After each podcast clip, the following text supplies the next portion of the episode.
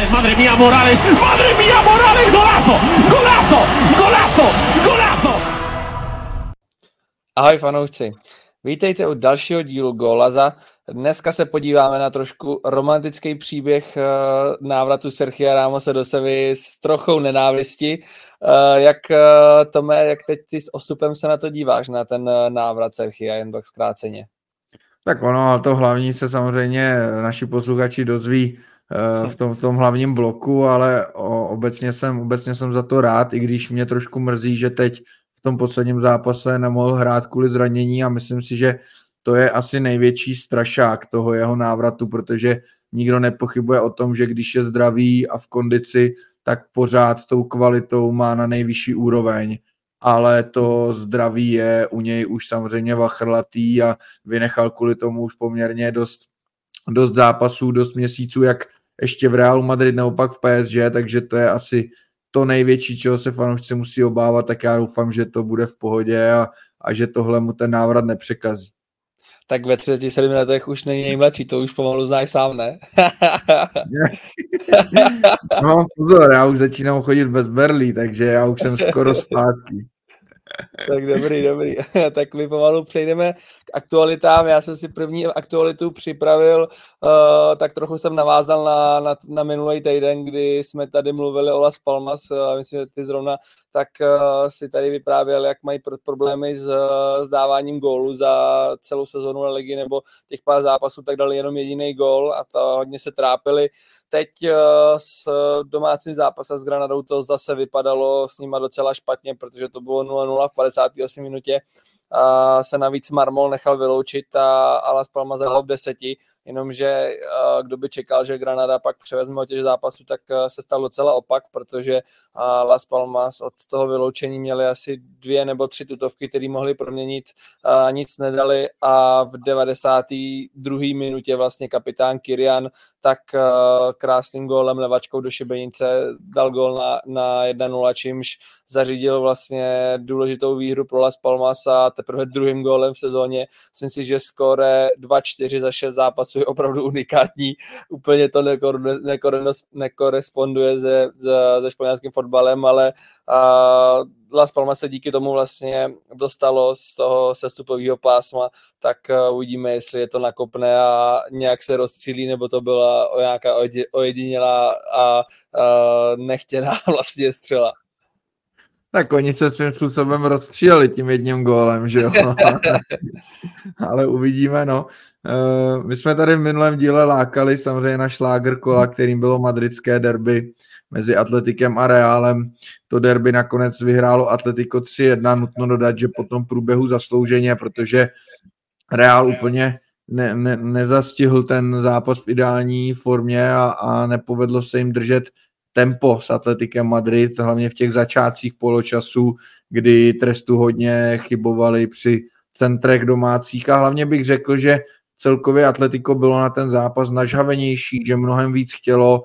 opravdu bylo takové odvážnější a Real to nezachytil. No a není bez zajímavosti, že ve španělských médiích samozřejmě okamžitě proběhla velká kritika Realu a to je nádherný důkaz, jak to funguje v Realu Madrid. Ten byl do té doby 100% a jedna takováhle prohra vlastně už se začalo opět spekulovat o pozici Carla Ancelottiho, co šly zprávy od známých novinářů španělských, tak vedení Realu tuhle konkrétní porážku kousalo opravdu hodně těžko a hodně to šlo na hlavu právě zkušeného Ancelottiho, protože poměrně nečekaně zamíchal se sestavou, změnil něco, co fungovalo a ukázalo se, že to asi nebyl dobrý tah. A jak říkáš, já bych z toho zápasu vypíchnul hlavně obrovský hlad Atletika, což si myslím, že jde hlavně od Simeoneho, bylo to vidět, jak tam hecoval ty tribuny několikrát prostě a není to úplně příjemný hrát na Wanda Metropolitano, zvlášť pokud Diego má tuhle náladu bojovnou, kterou přenes na tým, takže Atletico zasloužený vítězství. A já ještě u Real Madrid trošku zůstanu a je to teď takrát trošku smutnější zpráva, protože mladý Arda Giller, od kterého si fanoušci dost slibovali, protože v těch předsezóních nebo v té přípravě, tak na tréninku vypadal hodně slibně, z Turecka na něj šly výborné zprávy,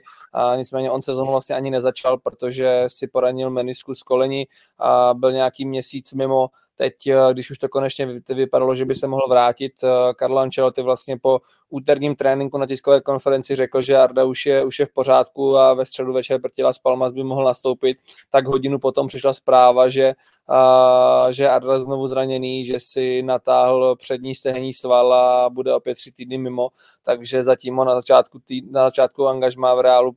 provází velká smůla a doufejme, že to nebude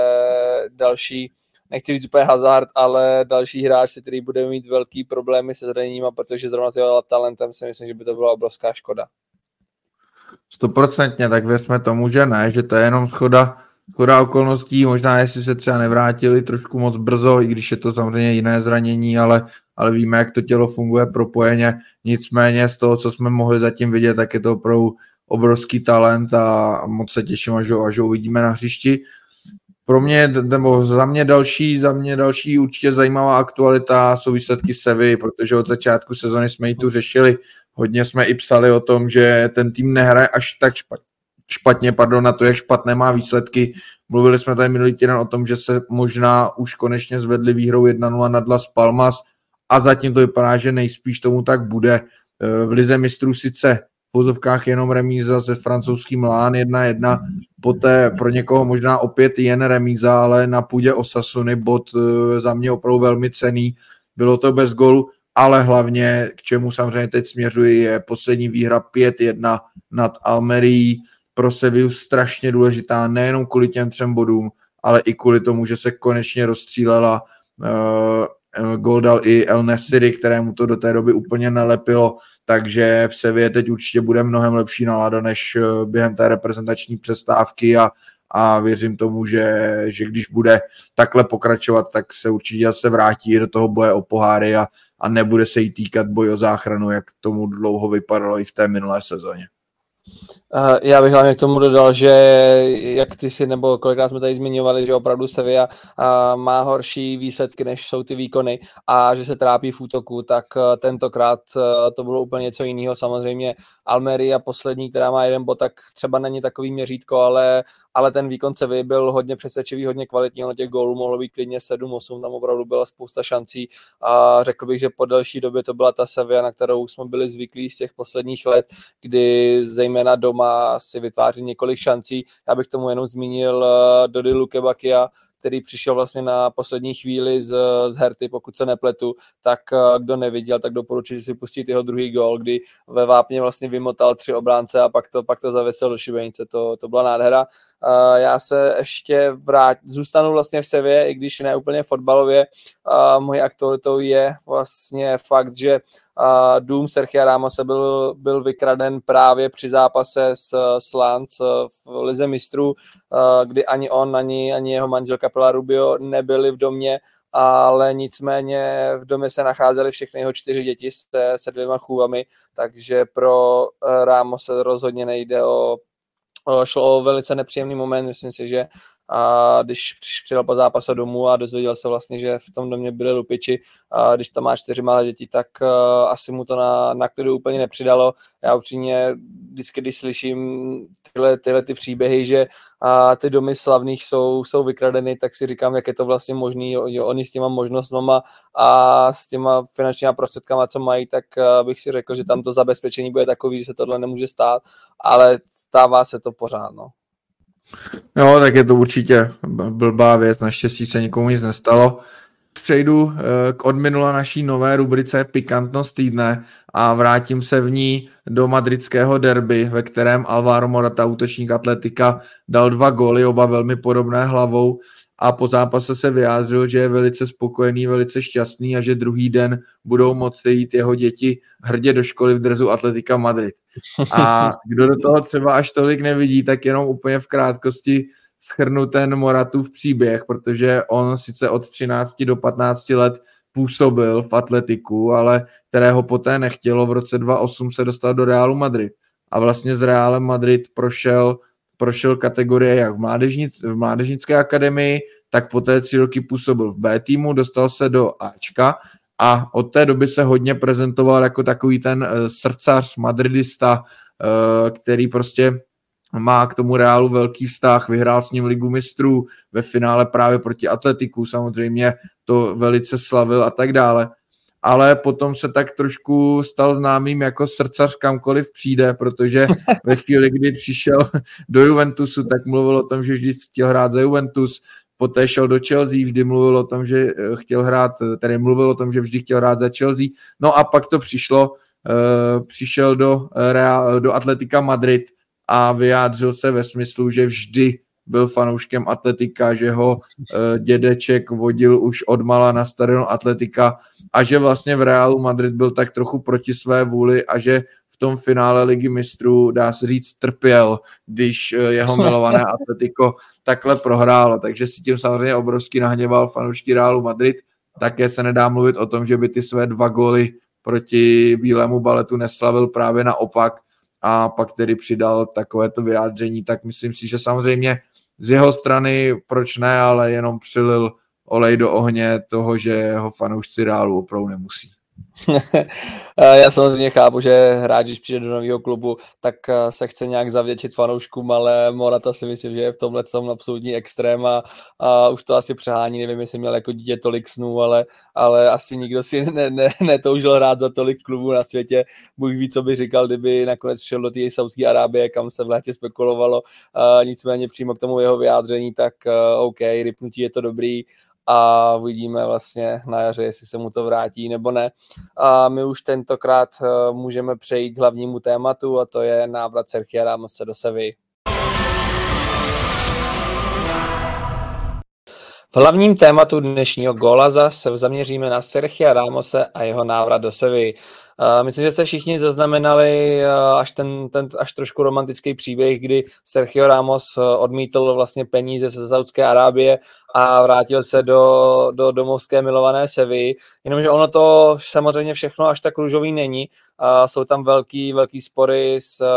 s kotlem Sevilly, k tomu se samozřejmě dostaneme. Na začátek bych se tě, Tome, zeptal, když se řekne Sergio Ramos, co se ti jako první vybaví?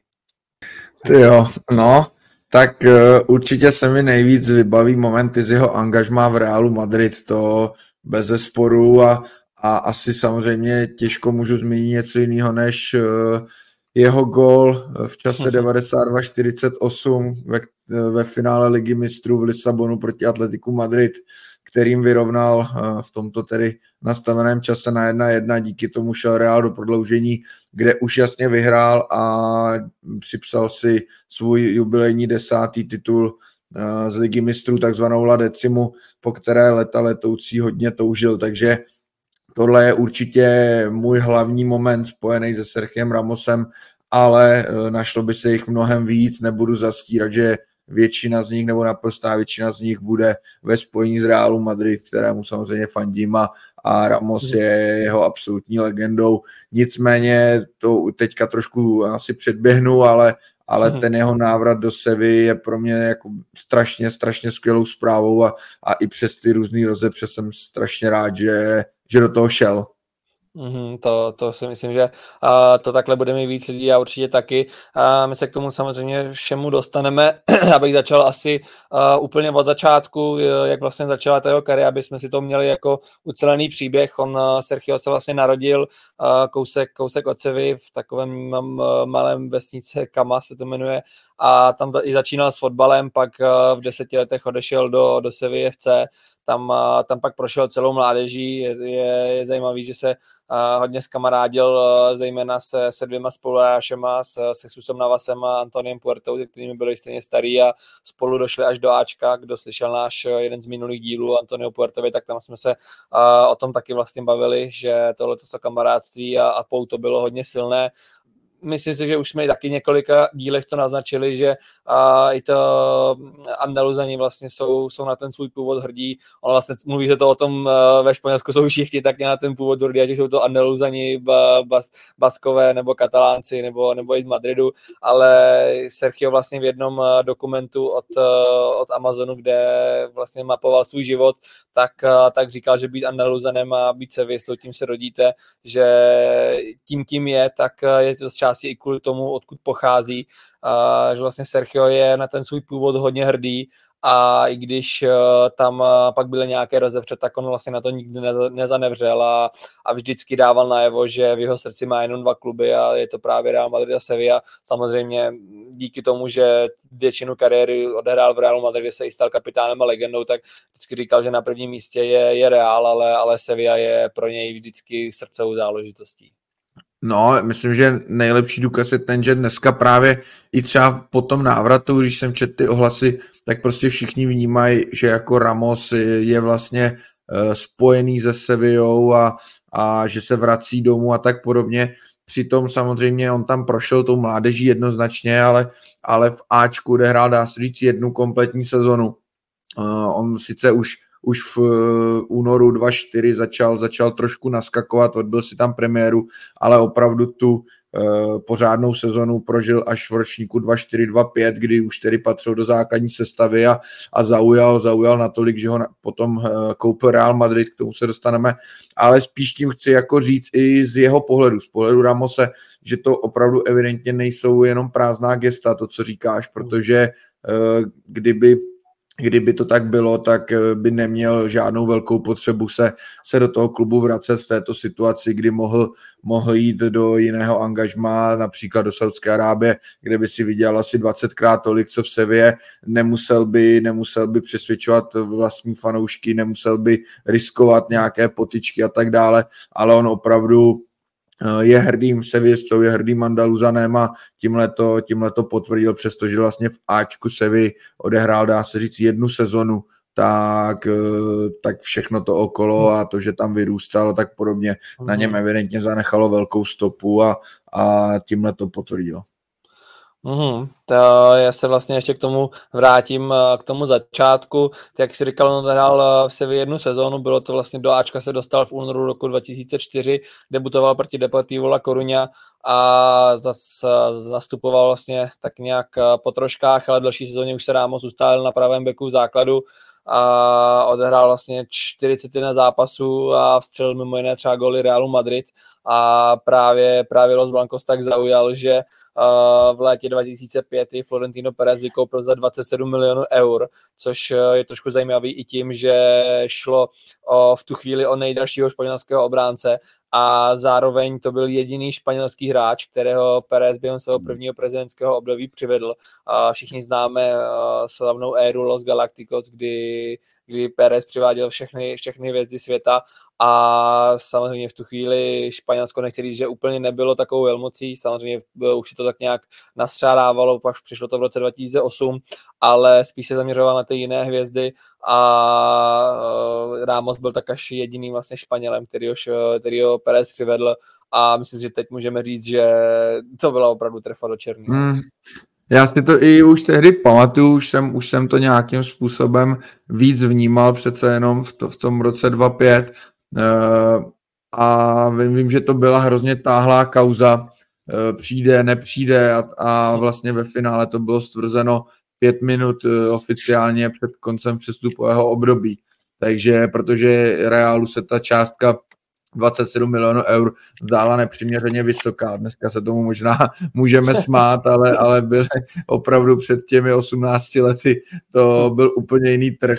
a Ramos přicházel vlastně do Realu jako opravdu velice nákladná posila pro mnoho fanoušků. Ho sice respektovali, že to je kvalitní hráč, ale divili se, že za 19letého hráče ještě do obrany, že jo, taky pak éra Galacticos byly prostě ty ofenzivní hvězdy, ale do obrany přivádět 19letého hráče za 27 milionů eur, tak myslím, že se pak jednoznačně ukázalo, že to byl skvělý tah, i když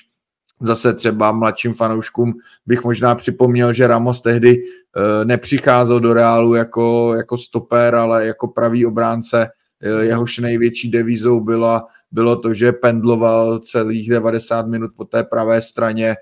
byl opravdu na obránce velice rychlý, dynamický, měl velice kvalitní centry, samozřejmě i dobře bránil, ale, a to je možná docela zajímavé, často mu bylo právě vyčítáno to, že do té defenzívy se mu až tolik nechce, že tam není třeba až tolik poctivý, třeba bych to malinko přirovnal k Marcelovi,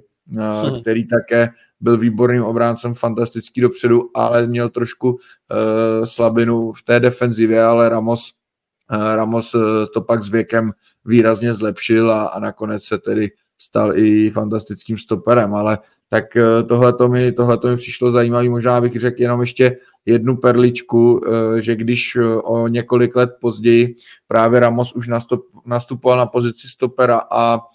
Real potřeboval přivést pravého obránce a pohlížel se a znovu zakotvil v Sevě a chtěl přivést Daniho Alvese, tak opět ta jednání byla neskutečně složitá. A Bernd Schuster, tehdejší trenér Realu, se nakonec rozhodl, že to vyřeší jinak a že Ramos se vrátí zpátky na pravého obránce. A Florentino Pérez se pak vyjádřil, že za to byl strašně rád, že se Sevillou už jednat o příchodu hráče nechce a už vůbec ne o pravém obránci. Takže Daniel Alves nakonec skončil v Barceloně a taky tam udělal fantastickou kariéru, jak víme. Ale tak jenom taková zajímavost. Nicméně ty by ses už mohl dostat k tomu, jaké kontroverze provázely tedy ten Ramosův odchod do Realu Madrid. Tak rozhodně se nedivím Florentinovi Pérezovi, že už nechtěl vyjednávat s Barcelonou, protože bylo to... Se Sevillou, pardon, jsem splet. Barcelona si jaký ne, ale to je jiný téma. Mě splet, jak si říkal ten Daniel Alves z Barcelony, tak mi to uvízlo v hlavě. Samozřejmě myslím Sevillu. Se Sevillou ani teď, ani dřív, tak nikdy nebylo jednoduché vyjednávání. Je to, řekl bych, v tom trošku takovej španělský Tottenham, všichni víme Daniela Levyho, jak se s tím těžko vyjednává, tak ve Španělsku má tuhle pozici Sevilla, která nechce pouštět své hráče. A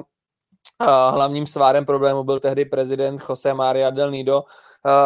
který vlastně tak nějak Sergiovi hodně zavařil, protože fanoušci, když on odcházel do Realu Madrid, tak fanoušci se bouřili, proč nechává odejít 19-letého odchovance tak brzy, protože tehdy vlastně Sevilla vstupoval do té své éry,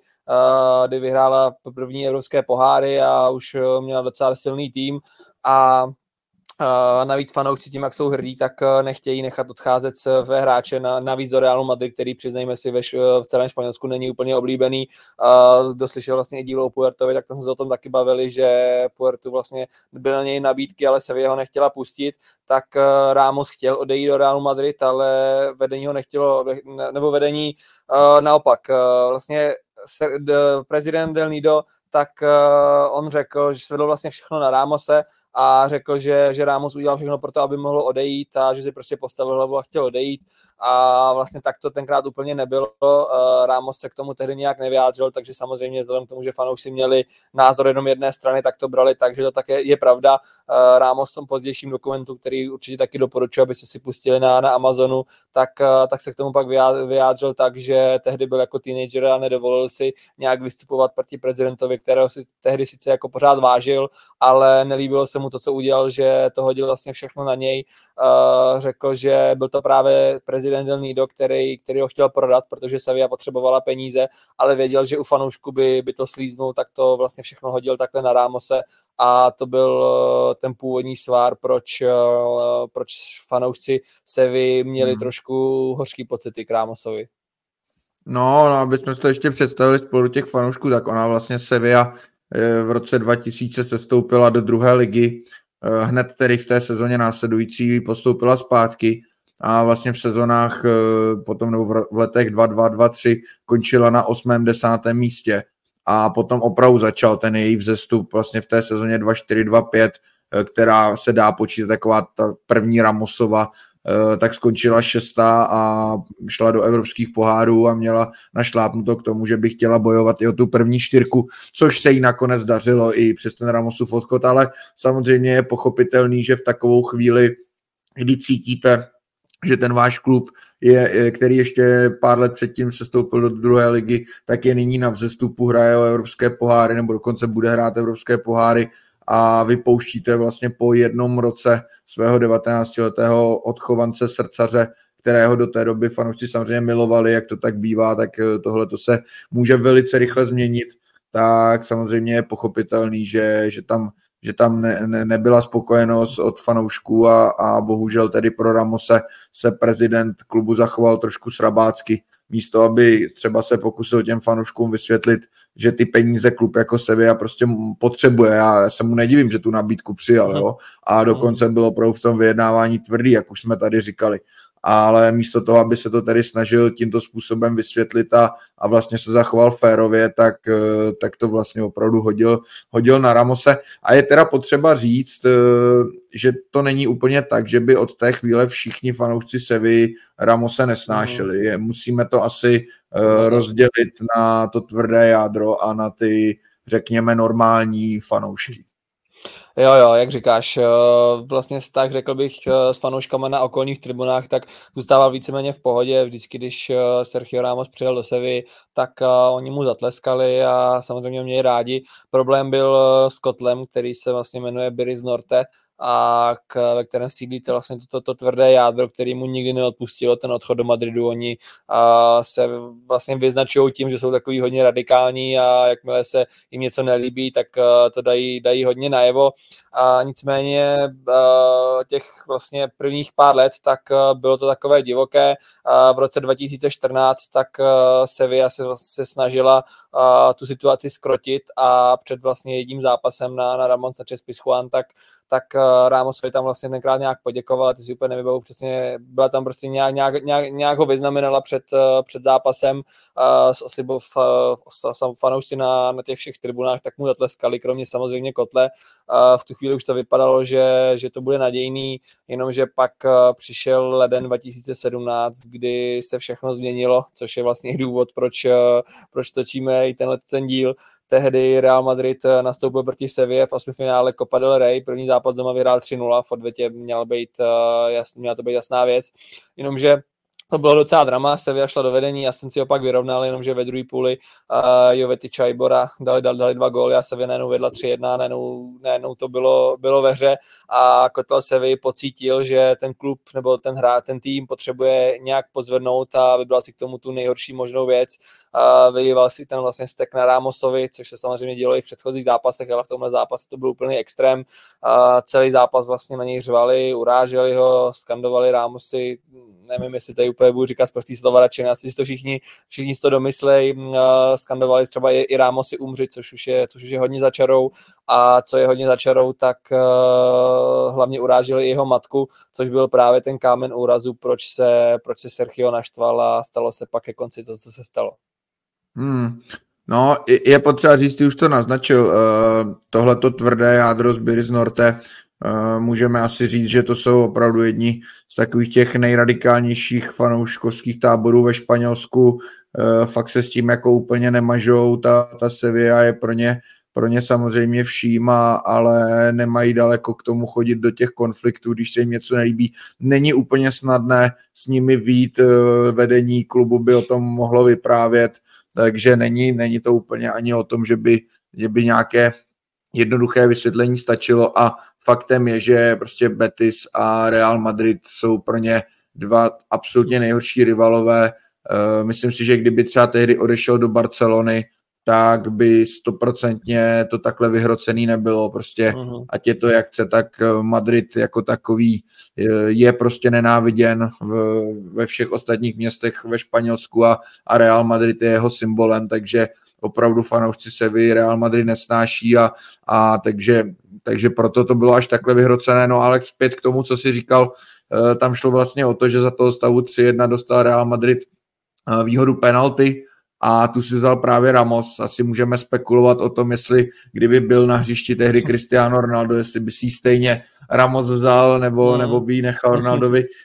Takhle si ji každopádně vzal Ramos a aby toho nebylo málo, nejenom, že ji proměnil, ale ještě ji proměnil panenkou a po té penaltě už to prostě nevydržel a emoce z jeho strany šly ven. On totiž ještě důležitý říct, že tu penaltu kopal právě před kotlem Sevilly, před Biris Norte a když ji tedy proměnil, tak běžel k tomu kotli, ukázal si vlastně palci na své jméno, na dres a ještě naznačil fanouškům, že je neslyší. Znova si ukázal na dres. Prostě tam jednoznačně šel s nimi do konfliktu. Zajímavé na tom pro mě teda bylo, že nevím, jestli si to třeba v tu chvíli uvědomil, nebo jestli to byla naplánovaná reakce po té penaltě, ale zatímco tady tedy Kotli Sevy se dá si říct vysmál, nebo minimálně jim ukázal, že to přehnali a že teďka je řada na jeho odvetě, tak ostatním tribunám se vlastně hned omluvil a to si myslím, že gestem samozřejmě taky. A to si myslím, že docela hezky demonstruje právě ten vztah fanoušci Sevy a Sergio Ramos. To určitě taky doporučuji si pustit to video, abyste si to líp dokreslili vlastně tu situaci, kdy Ramos tam ukazuje vlastně, že je neslyší, ukazuje si na své jméno, do toho ty fanoušci vlastně z toho kota, tak ho tam fakujou, nadávají mu, pískají na něj a pak se Ramos vlastně otočí a ke všem ostatním tribunám tak ukazuje, že se omlouvá a většina z těch fanoušků na těch ostatních tribunách tak se zvedla a Ramosovi zatleskala. Takový zajímavý kontrast, že všechny tribuny Ramosovi tleskají a kotel na něj píská, nadává mu. Nicméně samozřejmě ten zápas vyvolal obrovský emoce, pamatuju si to doteď, že se o něm mluvilo hrozně dlouho a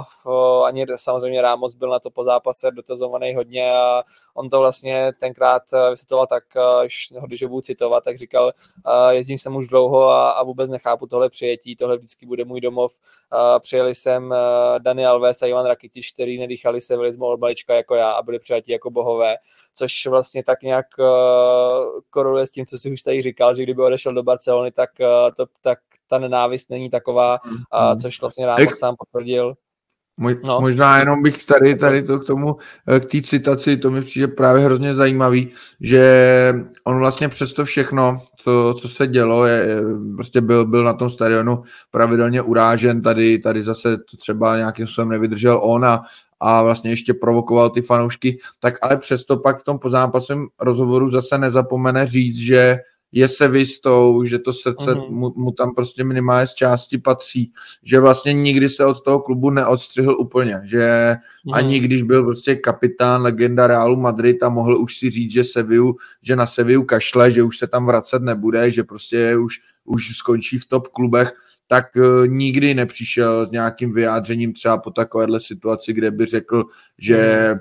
že prostě nechápe a že ho Sevilla nezajímá a blablabla, ale vždycky tam prostě nějakým způsobem ten vztah k té Sevě vyjádřil kladně, hrálo to tam svoji roli. To mi vlastně přijde jako hrozně zajímavý, že i v té jeho pozici se choval takhle. Přesně tak, je to strašně super, že se takhle dokázal zachovat, protože přiznejme si, kdyby asi ne každý fotbalista by to zvládnul, kdyby vlastně to, kde on to bere jako domov, kde vyrostl a oni se proti němu takhle otočili zády, takže on by to takhle zvládl s grácí. On se otočil zády vlastně jenom k těm, kteří na něj pískali, pak dodal vlastně, že to nebyl nerespekt, to jeho gesto, že se omluvil všem, kromě jedné části stadionu a pokud jedna část stadionu na mě od první minuty píská a uráží moji matku, tak za ten gol se jí nemám proč omlouvat, což s tím asi myslím, že můžeme souhlasit. Dodal k tomu, že vlastně ještě ti, kteří mě uráží a uráží mou rodinu, tak si žádný respekt nezaslouží. Sevillismo ano. A znovu tam vlastně dodal to, že ta Sevilla prostě pro něj je nebo tvoří obrovskou část v životě. Samozřejmě se po zápasovém zápase vyjádřil i k prezidentovi Del Nidovi, který má velký podíl na celém tomhletom sváru, tak k tomu řekl, že už uběhlo několik let a nevím, jestli to má ještě cenu řešit. Del Nido tehdy tu situaci popsal absolutně nepravdivě a jsou lidé, kteří to stále nechtějí pochopit. Takže myslím si, že to pro něj tenkrát bylo strašně složitý. Vím, že už několikrát vlastně na to Ramos odpovídal a vždycky říkal, že ho to strašně trápí, že prostě se vyubere jako druhý nebo jako prostě srdcový klub a vždycky se tam bude strašně rád vracet, že je tam celá jeho rodina, má tam kamarády a strašně ho to trápí, že se k němu takhle postavili, zvlášť když tady má ten kontrast, když Daniel vlastně s Rakitičem odešel do Barcelony, taky do velkého klubu, taky šli za lepším, ale fanoušci to přijali úplně jinak a vždycky se vrátili, tak je s radostí přivítali. U Ramose, který navíc byl odchovanec, tak to bylo jinak, takže tenkrát možná o to víc ty fanoušky. Možná o to víc, co ty fanoušky mrzelo, že právě byl odchoncem, ale tam třeba zajímavý bylo, a to taky možná na odlehčení, aby bylo jako důkaz, jak hodně ty emoce byly opravdu rozjitřený, takže spousta lidí Ramosovi po tom zápase vytýkala to, že tu penaltu dal právě panenkou, takže zdravíme samozřejmě do Vršovic, ale Ramos potom tedy tento typ zahrání pokutového kopu ještě párkrát v kariéře použil, takže nebylo to jenom proti Sevě, nicméně tohle mi přijde trošku vtipný, že někdo má tendenci řešit, jestli ta penalta náhodou nebyla důkazem nerespektu, jako kdyby ten golman zůstal stál uprostřed a chytil mu ji, tak by zase mohli třeba fanoušci Reálu říkat, že byli domluvený, že ji schválně neproměnil, nebo já nevím, ale... Přesně. A tohle bylo zajímavé, že vlastně oni to tenkrát se to hodně řešilo, oni to vlastně brali jako velký zesměšnění klubu a nelíbilo se jim to a dokonce se ho zastali tehdejší trenér Sevy Jorge Sampaoli, který se shodou okolností loni do Sevy vrátil. On tehdy říkal, že to vůbec nebere jako ze změšení k soupeři a navíc dodal, že doufá, že se obě strany usmíří, protože tohle je Ramosův domov a je velká škoda, že jsou takto rozdělení. Takže i vlastně na tom si myslím, že je krásně vidět, že všem na tom záleželo, aby se ten vztah nějak udobřil, ale bohužel, jak už si říkal, Biris Norte jsou opravdu radikální skupina, která si nenechá nic moc do něčeho moc kecat. A když vlastně minulou sezónu Sevilla po těch velkých úspěších, tak ty první kola hrála o záchranu celý půl roku, tak to bylo hodně divoký, už pomalu tam se plánovala defenestrace, když to trošku nadnesu, a takže pro Ráma se to rozhodně nebylo úplně jednoduchý. Ale já bych ještě dodal taky jednu takovou zajímavou věc, že fotbalový osud je někdy hodně nevyspytatelný a 3 dny po tomhle vyhroceném utkání tak jel Real Madrid do Sevilly znova, tentokrát k ligovému utkání. Před tím zápasem, tak bylo Ramosovo jméno hodně vybučeno. Těsně před zápasem se začalo skandovat to klasický Ramos, hijo de puta, všichni si spojí, co to znamená. Tehdy vlastně Cristiano Ronaldo otevřel skóre, jenomže v 85. minutě tak si Ramos k obrovský radosti domácích střelil vlastní gól, vyrovnal tak na 1-1 a v 91. navíc Sevilla díky Jovetičovi skóre otočil na 2-1. Takže fanoušci to brali tenkrát jako takovou malou odvetu a samozřejmě říkali, že je to karma, to slavení a všechno. Tam asi nejsme, nevím, asi není to úplně na nás, aby jsme soudili, čí to by tenkrát byla chyba, ale je to takový zajímavý, že po tomhle, co se tohle stane, tak si myslím, že Ramos rozhodně nechtěl, aby se tohle stalo a myslím si, že mu nebylo úplně nejlíp po tomhle zápase. No, to určitě ne. A jenom ještě k tomu, jak jsi říkal o těch radikálních fanoušcích a že to ta defenestrace a to tak ono, to není zase tak daleko k pravdě, protože vlastně když Sevilla někdy ještě během jarní sezony pořád o tu záchranu hrála, tak vyvěsili po městě transparent a nějaký snad i letáky, že jestli se stoupí, tak ať nevychází ze svých bytů a domů, takže tam to opravdu to někdy není sranda. Nicméně bych se možná právě tímto tedy přesunul k tomu, jak se Sergio Ramos nyní snaží ty vztahy napravit, protože jak tedy již teď víme, tak během léta po konci v PSG byl Ramos volným hráčem, největší zájem o něj byl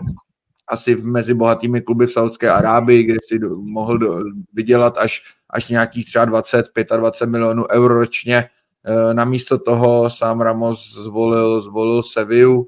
přestože se nejdřív zdálo, že to spíše neklapne, protože vlastně nový sportovní ředitel Sevilly Viktor Orta se ještě na začátku srpna nechal slyšet, že Sevilla touto cestou nechce jít, že má za prvé stoperů dostatek, ale hlavně, že chce už hledat mladší hráče a že Ramos nezapadá úplně do klubové koncepce. No, jenže start La Ligy se Sevilla vůbec nevydařil a dostávala dost gólů a chyběl tam právě takový ten lídr, tak nakonec po Ramosovi ráda sáhla a Ramos se tedy Sevilla upsal. Zajímavost je, že by měl pobírat mzdu 1 milion euro ročně, takže opravdu třeba 20krát i více méně, než mohl mít té Saudské Arábii. Samozřejmě já bych to bral, i ten 1 milionek, ale Ramos mohl mít určitě víc, nicméně volil srdcem. Hned vlastně po tom, co podepsal se Sevillou, tak mimo jiné řekl, že tento návrat dlužil Seville, dlužil ho svému otci i dědovi a dlužil ho také Antoniu Puertovi. Zmínil rovněž, že jeho srdce je přesně půl na půl rozpůlené mezi Sevillou a Real Madrid. Takže zase, myslím si, že buď má fakt dobrýho PR poradce, anebo to prostě Ramos umí, protože zase musím říct, že neurazil Real Madrid a zároveň prostě ukázal nebo chtěl před fanoušky ukázat tu oddanost Seville. Takže tohle si myslím, že zvládl velice dobře. Nicméně samozřejmě, jak víme, tak tvrdé jádro z Biris Norte k tomu vydalo své prohlášení. Jasně, já když jenom k tomu dostanu, tak bych jenom k tomu dodal, že řekl bych, že určitě to je z Ramosový hlavy, protože s tím, jak vlastně sledujeme celou kariéru, tak Ramos jednoznačně patří k těm chytřejším fotbalistům, on byl vždycky takový lídr, vždycky byl vůdce a vždycky se uměl skvěle vyjadřovat na kameru ve všech vlastně dokumentech Realu Madrid nebo i v tom svém seriálu, tak vždycky vlastně mluvil tak, že to mělo hlavu a patu, takže vůbec bych se nedivil tomu, kdyby opravdu všechno tohle nebyla žádná přetvářka, ale že to opravdu takhle cítí. To, že vlastně zmínil ještě Antonia Puertu, tak to je krásný gesto, že na něj ani po 16 letech nezapomíná. Nicméně teď už k tomu prohlášení, jak si říkal, tak Biris Norte, já to nějak v rychlosti ocituju, tak oni samozřejmě vydali stanovisko, protože s Ramos se logicky nepřivítali úplně rádi, tak oni vlastně napsali, že jako Ultras podporujeme Sevillu skoro 50 let a tímhletím vyjádřením chceme vyjádřit naše odmítnutí tohoto přestupu. Nemluví z nás nenávist nebo odpor, ale láska a hrdost našemu klubu, historii a fanouškům. Myslíme si, že jen samotná nabídka tohle přestupu je nerespektování klubových hodnot, které z nás udělali velký klub. A je to také nerespekt k tisícům fanoušků Sevilly, kteří museli přijít opovrhování tohoto hráče našeho klubu v minulosti. Zároveň je třeba nutný dodat, že oni se úplně v tom prohlášení neotřeli do Ramose, ale spíš do vedení klubu. Oni pak dodali, že toto prohlášení je adresováno zejména představenstvu FC Sevilla, protože se domníváme, že se každým svým rozhodnutím vzdaluje modelu, který ctí náš klubový znak. Znovu říkáme, že důstojnost, hodnoty a úcta ke znaku a fanouškům jsou základem, na kterém se vlastně musí ten klub se stoletou historií pokračovat. Už nás nebaví sledovat, jak ředitelé a hlavní akcionáři FC Sevilla upřednostňují své ekonomické zájmy před tím, co vlastně skutečně znamená být sevillistou, a i když do jisté míry chápeme, protože jim nejde o nic jiného, než o jejich podnikání, jejich živobytí, protože oni nevyrostli s opravdovou láskou ke klubu, ale jejich náklonnost byla spíše zděděna nebo koupena v podobě akcí. A já bych jenom ať to nečtem jenom slovo od slova, tak za mě právě je tam hrozně důležitý to, co jsi řekl, že oni se neopřeli příliš o Ramose jako takového, ale opravdu spíše tu zlobu nasměrovali na vedení Sevilly, a co je podle mě strašně důležité, tak oni tam říkají nebo píší, že nebudou během zápasu Sergia Ramose urážet. A to si myslím, že je i z jejich strany vlastně dost velký ústupek, dá se říct, protože do teďka jako soupeře, jak už jsme tady popsali, tak mu vždycky nakládali opravdu jako hodně, byli proti jeho příchodu, nechtěli jeho příchod, ale přesto, když už na to přišlo, myslím si, že i právě třeba díky tomu Ramosově vyjádření, tak se tedy rozhodli, že ho nebudou urážet, samozřejmě zároveň dodávají, že ho nebudou více podporovat, že je to podle nich v rozporu se zásadami a důstojností Sevilly, a žádají tedy také ostatní fanoušky a ostatní komunity, aby Ramose nějakým způsobem viditelně nepodporovali. Což si myslím, že se zatím nedaří přesvědčit ostatní fanoušky, protože když se podíváme na třeba Ramosovo představení jako nového hráče Sevilly, tak na stadionu byla spousta lidí, byla tam skvělá atmosféra, všichni prostě tleskali, pozbuzovali, měli z toho radost. A to samé se dá říct o prvním zápase Ramose, který za Sevillu odehrál. Teď mi vypadl ten soupeř, tam to bylo z Las Palmas, jasně, 1-0 výhra. Ramos k té výhře pomohl, mluvili jsme o tom v minulém Golazu v aktualitách a tam se dočkal od těch ostatních tribun opravdu vřelého přivítání. Takže myslím si, že jak to při tom samotném oznámení vypadalo, že Ramos jde možná do velice nepřátelského prostředí, tak nakonec bych řekl, že se to úplně nepotvrzuje, protože ta vlastně radikální skupina sama vydala v prohlášení, že sice s tím nesouhlasí, ale hráče urážet nebude. A naopak ostatní fanoušci jsou z toho, dá se říct, nadšení. Jednoznačně. Já jsem samozřejmě strašně rád ze Sergia, že to vyšlo takhle, jak to vyšlo, protože bylo to krok do neznáma. Myslím si, že on ukázal obrovskou odvahu, když se vrátil do Sevilly. Samozřejmě on o tom vždycky mluvil, že by se nakonec kariéry rád vrátil domů, ale za týhle okolností, kdy věděl, že ten kotel ho vlastně nesnáší a často ho takhle tvrdě urážel i jeho rodinu, tak ne každý fotbalista by se zvládnul tam vrátit a myslím si, že když to dneska vidíme, tak nejeden fotbalista by si řekl, že to nemá zapotřebí a radši bude vydělávat 20krát tolik do Arábie, ale tohle mi na Ramosovi přijde strašně skvělý, že on celý léto čekal, nebylo to, že by se do Sevilly, že by dostal tu nabídku na začátku léta. Na Sevilla ho vlastně nechtěla, on celý léto musel čekat, jestli nakonec se něco nezmění. I vlastně prezident Sevilly, Pepe Castro, tak on si z toho dokonce jako i utahoval, když během superpoháru Sevilly s Manchester City se ho na to novináři zeptali, nebo vlastně on Ramos tehdy vlastně už dal nějak najevo, že by se rád do Nervionu vrátil a když to řekli novináři prezidentovi, tak on si z toho dělal srandu, a co, a já chci letadlo, takže on ten, nebylo to samozřejmě pro Ramos je úplně jednoduchý tohle poslouchat, že se chce vrátit domů, kde ho vlastně ani nechtějí, ale on ukázal neuvěřitelnou jako lásku k tomu klubu a srdce, že na to celý léto na to vyčkával, nakonec se dočkal a zaslouží si to za to všechno, že teď si ty fanoušci ho přivítali tak, jak ho přivítali a myslím si, že úplně bych neřekl, že by Biris Norte otočili a začali ho mít rádi, protože tam ta skupina je opravdu tak radikalizovaná, že tam asi nemůžeme očekávat, že by ho vzali na milost, nicméně pokud to bude zůstane to v těch mezích, že nebudou ho nějak urážet, nebudou se k němu nějak vyjadřovat a ostatní tribun ho budou podporovat, tak si myslím, že pro Ramos se to dopadlo dobře a bylo asi možná i nejlíp, jak mohlo. Jo, já bych zase zmínil Ramosovu vlastně odpověď na to všechno po několika dnech v Sevilě, kdy on říká, ano, tohle téma je teď na stole, velmi respektuji fanoušky Sevilly a respektuji i ty, kteří jsou na mě stále naštvaní kvůli těm gestům a zároveň říká, že snad svými výkony a svou omluvou dokáže změnit jejich názor, že Sevilla má spoustu soupeřů na to, aby ještě vlastně válčila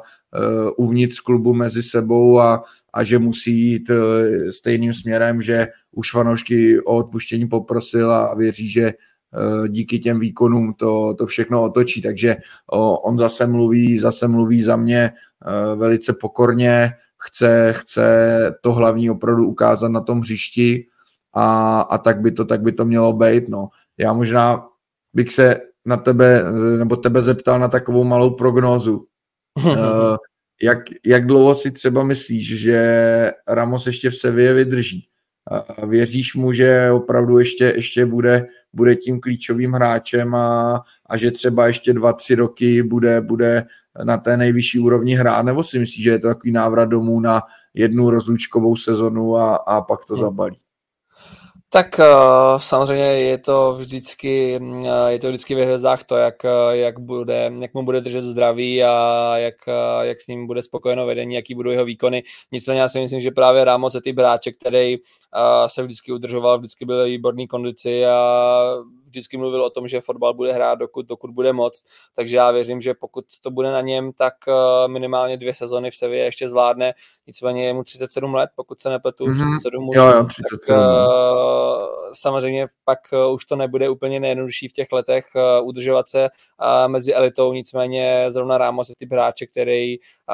tím svým lídrovstvím a vůdcovstvím a viděním hry, tak si myslím, že týmu má pořád co dát a i on vlastně v Realu Madrid chtěl zůstat a to byl důvod, proč on odešel,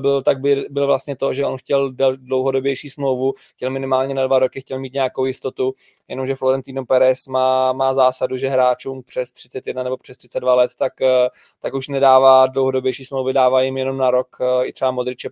podepisuje stále jenom na rok a Ramos se doufal tehdy, že jako kapitána, dlouholetá legenda, tak že by mohl mít trošku jiné zacházení. U Pérez na to trošku narazil, takže to byl vlastně důvod, proč on nezůstal v Madridu. Jsme třeba doteďka vidět ještě v dresu Realu a nicméně myslím si, že minimálně 2 roky v Sevilla zůstane, pokud on určitě bude chtít, otázka, jestli bude chtít Vedení, ale myslím si, že by to tak mohlo určitě dopadnout. No tak jo, tak jestli k tomu nemáš ještě něco na závěr, tak... Asi ani ne. Dobře, tak já myslím, že hlavní téma můžeme ukončit a vrhneme se na poražené a vítěze týdne. Tak hlavní příběh dnešního góla máme za sebou. Věříme, že povídání o Sergio Ramosovi se vám líbilo. Nicméně my už můžeme přejít k naší závěrečné rubrice a to je vítěz a poražený týdne. Tak mi, Tome, sděl, kdo je tvůj vítěz týdne. Rád ti to sdělím. musím říct, že v adeptů na toho vítěze týdne jsem měl tentokrát docela dost. Byli tam 2góloví střelci, právě třeba Alvaro Morata, o kterém jsme mluvili v úvodu, nebo třeba Sergio Arribas, který začíná zajímavě své prvoligové angažmá. Nicméně já jsem nakonec volil ofenzivního záložníka, potažmo útočníka Realu Sociedad Mikela Oyarzabala, který 2 góly rozhodl duel s Getafe, přitom na hřišti byl jenom 33 minut, nastoupil v 58. minutě a v 61. minutě proměnil penaltu a poté v 88. minutě zvyšoval na 4-2, nakonec ten zápas skončil 4-3, takže ten gól se ukázal jako rozhodující, takže pro něj určitě skvělý zápas. Navíc šlo jeho první 2 góly v této sezóně a ještě bych k tomu dodal hlavně to, že on už v té minulé sezóně byl trošičku za očekáváními, protože v těch předchozích sezónách se vždy pohyboval kolem hranice 10 gólů, někdy to bylo i dokonce třeba gólů 13, když mluvím o La Lize, k tomu přidával docela dost asistencí, dokonce třeba tady v ročníku 19-20 měl bilanci 10+11, no ale v té minulé sezóně šel strašně dolů a zaznamenal jenom 4 góly a 1 asistenci, což bylo určitě pro celý klub velkým zklamáním a jelikož už taky není nejmladší. Tak tímhletím si nás zástupce střední kategorie úplně nepotěšil, protože 26 ještě nepřijde tak hrozný, ale pokračuj. Jasně, je to pravda, souhlasím, ve 26 jsem ho poslal moc brzo do fotbalového důchodu, ale bylo to tím, že opravdu on už je na té scéně od roku 2015, takže 8 let už hraje tu nejvyšší španělskou soutěž a opravdu ji hraje, ne že by paběrkoval, tak prostě člověk získal pocit, že už mu těch 30 let bude. Nicméně opravím se tedy, ne že by to bylo věkem, ale spíš právě nějakou takovou opotřebovaností. Už šly i hlasy, jestli by neměl zkusit třeba jiné angažmá, že v dresu Sociedadu už to jde trošku dolů, ta výkonnost, a takže pro něj určitě hrozně důležité, že takhle se připomněl, že pořád umí a bude samozřejmě hrozně důležité, aby na to navázal. Já si myslím, že jeho hlavně zastavilo, pokud se nepletu, on tam měl nějaké vážné zranění, myslím si, že to bylo přetažený křížový vaz v koleni, mám pocit, že to byla zrovna ta sezóna ta předminulá, nebo někdy, teď nechci úplně kecat, nevím to úplně přesně, ale myslím si, že právě tohleto zranění ho trošku zastavilo a nicméně fantastický hráč, jednu dobu patřili právě v tu sezonu, co si zmiňoval, těch 19-20, tak patřili i do základu reprezentace španělský, takže určitě na to má a rád se na ně koukám, takže věřím, že se do toho zpátky nakopne. Můj vítěz týdne, já jsem jich taky tentokrát zvažoval víc, protože bylo tam i několik hráčů, co znamenali třeba 1+1, například Vedat Muriky v zápase Majorky s Barcelonou, a nicméně já jsem vybral trenéra Sevy Jose Luise Mendilibara, a to z toho důvodu, že on si myslím, že v posledních týdnech nebo dnech tak si hodně oddechnul, protože ten začátek Sevilla byl hodně otřesný, strašně málo bodů, Sevilla znovu nacházela v sestupovém pásmu a nevypadalo to vůbec dobře, už se pomalu, i když vlastně před pár měsíci vyhrál Evropskou ligu, tak už jsem zaznamenal nějaké hlasy, jestli vůbec na tu Sevillu má, jestli by neměl Sevilla znovu zvolit jiného trenéra, a nicméně on teďko těmi 2 výhrami tak tu Sevillu trošku nastartoval, ze sestupového pásma se Sevilla dostala na 11. místo a v Lize mistrů dá se říct, že domácí remíza s Lán asi ztráta, ale není to úplně nic fatálního, co by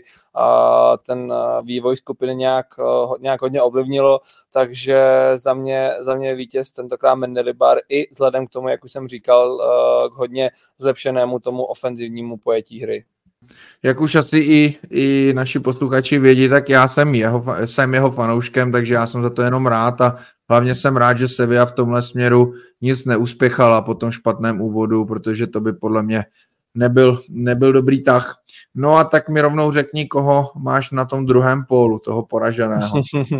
Tak zůstal jsem tentokrát u trenérského řemesla a zvolil jsem Carla Ancelottiho, trenéra Realu Madrid, a jenom musím fanouškům ozřejmit, že natáčíme ve středu dopoledne, tudíž ještě nevíme, jak dopadne večerní zápas Las Palmas, třeba Real vyhraje velkým náskokem a nejenom bude zase bůh, ale tentokrát hodnotím po nedělním derby s Atletikem Madrid, kdy, jak už si tady říkal, tak život trenéra Realu Madrid nebo i Barcelony tak je strašně křehký a vlastně Real Madrid startoval ligu bez ztráty bodu, najednou 1 prohra a už se mluví o tom, že by Carlo Ancelotti měl skončit. Už španělské deníky vlastně rozjíždějí ve velkém, kdo by ho měl nahradit. Hodně se spekuluje o Xabi Alonsovi z Bayeru Leverkusen a nemá to Ancelotti úplně jednoduché. Ve Španělsku slíznul obrovskou kritiku právě za to rozestavení, kdy Real Madrid ve všech těch zápasech tak hrál v takovém diamantu se 4 středními záložníky, 2 útočníky. Teď samozřejmě nevidíme mu do hlavy, ale asi teďko se dá říct, trošku nepochopitelně vynechal ze základní sestavy Joselu a vsadil na 5 záložníků. Ten tah mu vůbec nevyšel, takže navíc prohrát v derby s Atletikem samozřejmě pro Real je hodně nepříjemná záležitost a navíc Ancelotti potvrdil špatnou statistiku se Simeonem, kdy zápasy s ním mu moc nevycházejí, takže mým prohraným je právě Ancelotti. No já si navíc myslím, že i kdyby Real naložil 5-0 Las Palmas, tak to vlastně nic nezmění na tom, že prostě to derby Real nezvládl, a i proto můj poražený týdne také z tohoto zápasu a také z Realu Madrid, akorát se z lavičky přesunu na hřiště, a je to David Alaba. Musím říct, že jsem asi neviděl horší zápas rakouského stopera v dresu Realu Madrid a nepamatuju si ani z Bayernu Mnichov, i když tam jsem ho samozřejmě nesledoval tak podrobně, protože jednak za ním šly minimálně 2 góly, nebo minimálně měl na nich značnou spoluúčast, protože ve vápně nepohlídal Alvára Moratu. Hlavně ten druhý gól byl pro mě opravdu chováním stopera jako tristní, kdy on o Moratovi věděl a místo, aby si ho tedy v tom vápně hleděl, tak vyběhl někam směrem k Ridigerovi, který přitom svého hráče měl, vůbec tam nebyl Alaba potřeba, nechal Moratu volného a ještě když Morata skoroval, tak vlastně ještě vynadal všem okolo. Byla na něm vidět poměrně značná frustrace, což chápu, a myslím si, že ta frustrace by měla vycházet primárně z jeho vlastního výkonu, protože opravdu mu to v tom zápase takzvaně nelepilo a pro mě nejhorší hráč toho zápasu a asi opravdu jeho nejhorší výkon v Realu Madrid. Jo, v tomhle s tebou naprosto souhlasím. On i sám Alaba to moc dobře věděl. Po zápase se na sociálních sítích fanouškům omlouval, že věděl, že to nebyl jeho nejlepší den ani nejlepší den týmu a samozřejmě takové to klasické, že v dalších zápasech to bude něco jiného, jako říká každý hráč. Nicméně teď má asi tu výhodu, že Eden Militao je zraněný, takže nehrozí, že by nějak úplně vypadl ze sestavy, ještě je tam načo. Nicméně asi ani v zájmu Ancelotti ani Realu není úplně teď ho nějak potopit, spíš to bude o tom, aby se dostal zpátky do té formy, ve které byl dřív, takže uvidíme, jak se mu to povede. Nicméně my se přesuneme na závěr našeho dílu a to je pozvánka na tento víkend. Teď tam máme docela dost zajímavých zápasů. Já tě trošku opravím. Protože ano. Já nebudu zvát na víkend. Ano. Víkend nechám na tobě a já pozvu naše posluchače na čtvrteční a páteční zápasy, protože možná, nebo jsou netradičně, se samozřejmě hrajou v tyto dny. A ve čtvrtek večer od 9:30 se utká Osasuna s Atletikem Madrid. Myslím si, že tenhle zápas má velký potenciál, hlavně co se týče atmosféry. A naopak v pátek večer od 9:00 se utká Barcelona se Sevillou a tam bych zase řekl, že by se dal očekávat opravdu hodně kvalitní zápas. Barcelona sice v úterý po dlouhé době ztratila, když remizovala na Majorce 2-2, ale formu jednoznačně má, dává hodně gólů, ty její zápasy v tuhle chvíli baví a podobně je na tom tedy po posledním kole v dobré náladě Sevilla, po tom, co dala 5-1 na Almerii, tak věřím tomu, že by nemusela zvolit vyloženě taktiku autobus a mohla by si to jít s Barcelonou rozdát, i když samozřejmě asi nepřijede úplně bláznivě útočit, ale za mě ten zápas má opravdu velký potenciál na to být hodně zajímavou podívanou. Mohli bychom vidět i do zbranek a poměrně vyrovnaný, vyhecovaný duel. A samozřejmě musím ještě dodat, pokud nastoupí Sergio Ramos, tak to ještě získá novou dimenzi. Určitě na ten zápas se hodně těším, nicméně kde rozhodně nemůžeme očekávat zaparkovaný autobus, tak to je v sobotním pro mě šlágr týdne a to je Girona s Realem Madrid v sobotu od 18:30. Asi všichni víte, proč ten zápas jsem si vybral. Často tady mluvíme o Gironě, jak hrají fantastický fotbal. Oni teď znovu mluvím ve středu ještě před jejich zápasem. Nicméně teď jsou momentálně na druhém místě i před Realem dokonce, mají o bod více a mají s Barcelonou nejvíc gólů za 7 zápasů. Hrají hlavně hrají fantastický ofenzivní fotbal, naposled dali 5 gólů Majorce. Real Madrid určitě bude chtít odčinit pak tu předchozí porážku s Atletikem, taky se určitě bude chtít dát ofenzivní fotbal, takže by to mohla být docela dost zajímavá podívaná. Naposled, když se tyhle dva týmy střetly, tak právě na půdě Girony vyhráli domácí 4-2, porazili Real. Samozřejmě Real už v tu chvíli už mu o nic nešlo, protože titul byl ztracený, ale i tak to byl cenný skalp pro Gironu, která navíc na podzim na Santiago Bernabéu jenom remizovala 1-1. Tak, nebo teda jenom pro Real jenom remizovala, takže Real vlastně tohle nepříjemného soupeře minulé sezóně ani jednou neporazil, takže na tenhle zápas se hodně těším a věřím, že by to mohla být skvělá ofenzivní podívaná. No a je potřeba říct, že samozřejmě Girona od minulé sezony ušla ještě značnou cestu, hodně se zlepšila a dneska je to opravdu velice zajímavý ofenzivní tým, takže já se na ten zápas taky samozřejmě hrozně moc těším a jenom mě malinko mrzí, že se dostal do času, kdy se hraje i další šlágry v jiných evropských ligách, včetně té naší, ale to se nedá nic dělat,